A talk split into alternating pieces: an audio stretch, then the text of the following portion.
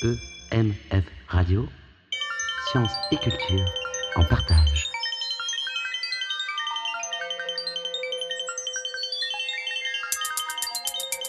Le mercredi 6 avril 2022, l'équipe du Lieu Multiple a accueilli la journée création numérique et arts et sciences dans le cadre de l'option cinéma et audiovisuel du lycée Guichauvet de Loudun. L'occasion d'organiser une rencontre avec Baudouin Saint-Yves, chercheur à l'Université de Chicago et également artiste venu présenter son travail de scientifique. Une recherche autour des modèles d'auto-organisation dans la nature par la mécanique des fluides, la physique statistique et la science des matériaux. Il a obtenu un doctorat en physique à l'Université de la Sorbonne à Paris et a effectué des recherches postdoctorales au MIT et au laboratoire de mathématiques appliquées de l'Université de Harvard. Shapes of Emergence, son travail artistique est une performance dans laquelle un microscope immersif filme et projette une réalité invisible de liquide, de solide mou et de grains auto-organisés. Baudouin nous parle de cette double expérience et de cette rencontre avec des élèves de première et terminale basée sur la médiation art et sciences. Alors, donc d'abord un, petit commentaire sur, euh, sur, mon, sur mon titre, donc du laboratoire à la scène. Donc il va s'agir bien sûr de, de science et d'art. Alors mon sous-titre, c'est la physique des formes de la nature au médium. Donc c'est vraiment le sujet qui m'intéresse, au-delà de faire de l'art et de la science.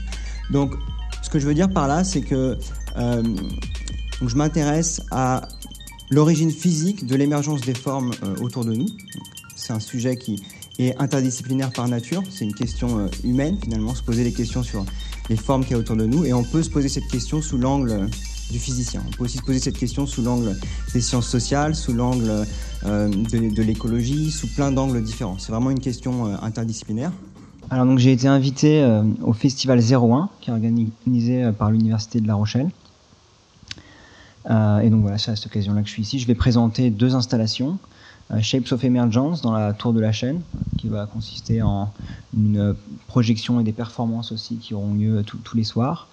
Euh, et aussi deux installations de, de sorte sculpture d'eau que, que, que, que j'ai construit. et ensuite, j'aurai une autre installation qui s'appelle A Sound Vehicle Swarm, qui aura lieu, je crois, au Centre de chorégraphie nationale, et aussi à la porte Maubec, euh, qui consiste en euh, une assemblée de, robots qui euh, émettent des sons et qui bougent dans l'espace grâce à ces sons. Et donc là, l'idée, c'est de construire une sorte d'orchestre cybernétique dans lequel il y a de l'auto-organisation. Faire de l'interdisciplinaire entre la physique et, l'art, ou entre les sciences dures et, et, l'art en particulier, c'est quelque chose de particulièrement intéressant parce que vous mariez d'un côté euh, la rigueur des sciences et de l'autre, la créativité. Et c'est vraiment une, une, occasion de se poser la question de la place de la créativité en science, d'un côté, mais aussi des techniques en art. Si vous réfléchissez, même, par exemple, pensez à la peinture. Bon, c'est une technique artistique relativement bien établie, euh, mais si vous imaginez le premier être humain sur Terre à essayer de, de, peindre quelque chose euh, dans, dans, une grotte, il a dû se poser des questions d'ingénierie. Il a dû se demander comment euh, développer la première peinture. Donc il a dû faire des expériences, il a dû essayer plein de choses avant, que ça marche, comme un scientifique ou comme un ingénieur? Euh, ce matin, vous avez eu une expérience euh, autour de la médiation, donc en l'occurrence avec des jeunes de, première et de, terminale, pour présenter un petit peu votre champ d'activité. Comment vous avez perçu ce, ce genre d'exercice qui est toujours un petit peu délicat euh, sur ce rapport euh, art-science, enfin en tout cas euh, artiste et scientifique. Comment comment ça s'est passé pour vous? Comment vous avez perçu cette rencontre? Bah alors d'abord c'était vraiment une, très bonne expérience. J'ai rarement l'habitude en fait de, parler à, ce genre de, public. donc vraiment, c'est intéressant de se dire que bon, on peut peut-être euh, ouvrir euh, l'esprit de, ces jeunes en proposant des, des, expériences un petit peu alternatives de ce qu'ils ont l'habitude de voir. Euh, alors j'étais assez anxieux avant, non pas parce que, enfin, donc j'étais anxieux parce que c'est quand même une, forme différente. C'est-à-dire que souvent, quand je dois donner une conférence, euh, c'est euh, je, je, présente mon travail dans un contexte où je cherche peut-être des collaborateurs, ou même dans un contexte où peut-être il faut, il faut séduire. Euh, quand, on, quand on a une idée derrière la tête, peut-être qu'on cherche à obtenir des, des, des un, un, soutien financier ou un sponsor ou ce genre de choses-là. Là, dans ce contexte, c'est vraiment la, la, la pédagogie, c'est vraiment partager, euh, partager euh, mon expérience, mais il faut qu'elle leur soit utile. Donc évidemment, tout de suite, il y a beaucoup plus de, en fait, il y a beaucoup plus de pression dans ce contexte-là. Euh, et, euh, mais au final, j'ai trouvé ça très intéressant parce que euh, il y a, y a eu les, les, les, gens vraiment posent des questions et posent des questions qui sont engageantes. C'est-à-dire que c'est des questions qui souvent, en, en l'occurrence là, les questions que j'ai eues, beaucoup étaient des questions vraiment d'éthique, des questions de euh, sur comment je voyais les comment je, je, je voyais les choses évoluer, euh, ce genre de questions-là. Et en fait, qui sont des questions en général qui sont enrichissantes dans le sens où parce qu'on réfléchit parfois à voix haute et, euh, euh, dans un contexte comme ça euh, particulier, ça peut aussi donner des idées. Donc ça, moi, ça m'a aussi permis de, faire certains liens. Et donc vraiment, c'était très, intéressant et aussi de voir, de voir que finalement, des, des, gens jeunes pourrait s'attendre à ce qu'il y ait une certaine immaturité, finalement soient capables de poser des questions qu'on aimerait entendre dans la, chez des adultes finalement, euh, particulièrement dans le contexte scientifique où souvent les scientifiques sont très, euh, c'est un milieu dans lequel il y a beaucoup de, comp de compétition, c'est quand même assez euh, très élitiste. Et souvent les, les, chercheurs sont un peu dans leur bulle et, ils perdent un peu la ils, ils, arrivent, ils ont un peu du mal à prendre de la distance sur ce qu'ils font. Et donc ça c'était vraiment intéressant.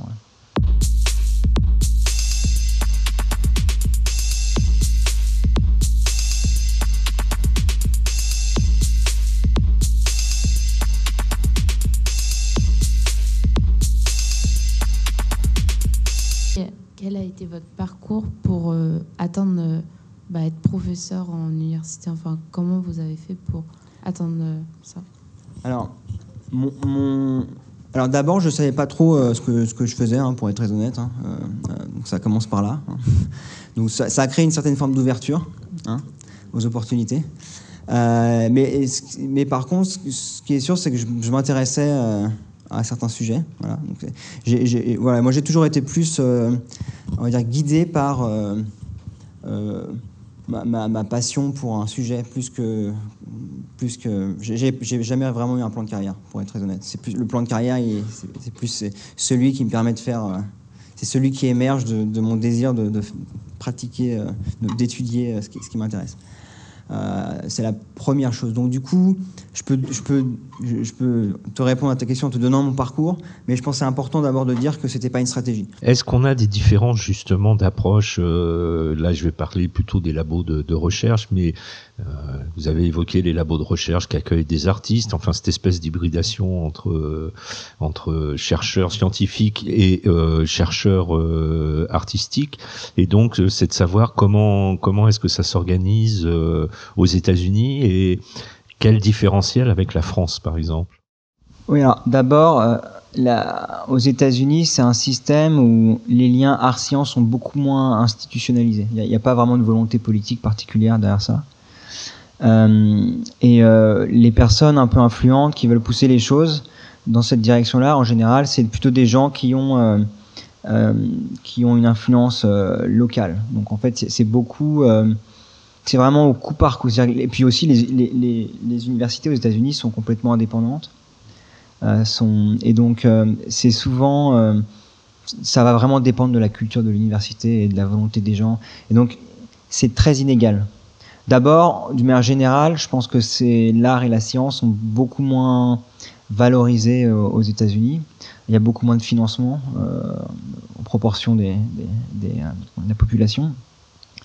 Euh, moi, moi j'ai vu des choses se faire. Alors, en particulier, la raison pour laquelle je suis euh, allé à l'université de Chicago pour ma première euh, résidence euh, d'artiste dans un laboratoire, euh, c'est que donc le professeur en particulier euh, que je visitais avait vraiment un désir de, créer ces liens et il, a été impliqué dans la création d'un centre qui s'appelle le, centre d'art, sciences et culture à l'université de Chicago qui finance justement des collaborations entre étudiants en thèse en art et étudiants, enfin étudiants en master en art et étudiants en thèse en sciences dures ou en sciences sociales. Et euh, voilà, donc eux, ils ont, ils ont cette volonté. Et clairement, quand, quand ce, chercheur, ce, professeur qui s'appelle Heinrich Jäger, euh, il a cette volonté de, de, de, de créer ce lien. Et, d'ailleurs, il y a beaucoup d'artistes qui, qui, qui, lui parlent. Il a, il a aidé, par exemple, récemment Thomas Saraceno, qui est un artiste euh, donc argentin qui, je crois, est basé à Berlin. il a aidé pour une, une, installation au Palais de Tokyo. il a aidé, voilà, il aide d'autres artistes avec son. Euh, et, et, et, et, il m'a accueilli donc pour travailler. Donc là, pour le coup, c'était la première fois qu'il que, y avait une résidence un peu plus longue durée dans son laboratoire. Et voilà, typiquement, ce genre, ce genre de personnes-là, c'est les acteurs euh, de, ce lien art-science aux, États-Unis. Donc là, c'était un professeur. Mais il n'y a pas vraiment d'institutionnel. Après, ce qui existe, c'est euh, sur le modèle du Media Lab au MIT, c'est les instituts qui vont s'intéresser euh, à l'interdisciplinaire entre technologie et médias. Euh, le design aussi, ces, choses-là. Mais c'est pas vraiment l'art et la science, c'est pas la même chose. au Media Lab, moi j'ai été au MIT, donc j'ai côtoyé des gens du Media Lab. J'étais évidemment très curieux d'entendre, d'en savoir plus sur ce, cet endroit. Et au final, bah, il s'est avéré que c'était pas exactement le genre de choses qui, qui m'intéressait. Alors, ils font des choses très intéressantes, hein, bien sûr, mais c'est pas vraiment art science. Il y avait un institut avant MIT qui s'intéressait beaucoup plus à, ces questions-là, mais qui a été remplacé justement par le Media Lab. Et c'est plus ça la culture, je dirais, aux États-Unis. C'est le côté finalement technologie et médias, plus, plus appliqué finalement. Aussi parce que beaucoup de ces, endroits-là sont financés par des structures euh, privées, des entreprises ou des fondations. Remerciements à l'équipe du lieu multiple au personnel éducatif du lycée Guy Chauvet et à Baudouin-Saint-Yves. Interview, montage et musique originale de Patrick Tréguer pour le lieu multiple et EMF Radio, réalisé en avril 2022.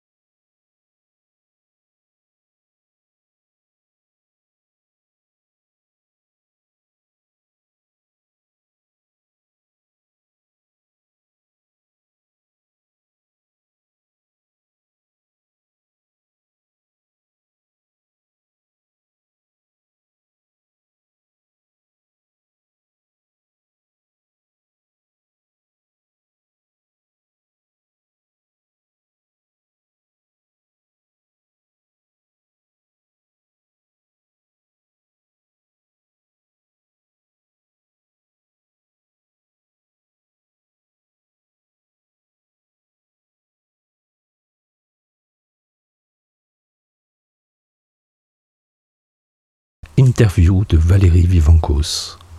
Musique et composition musicale, Valérie Vivancos et Otto Hanna. Extrait du concert de Joël Léandre en solo, Église Saint-Eustache du 28 novembre 2016. Montage sonore, Patrick Tréguer. Question, Marika Boutou. EMF Radio, mai 2020.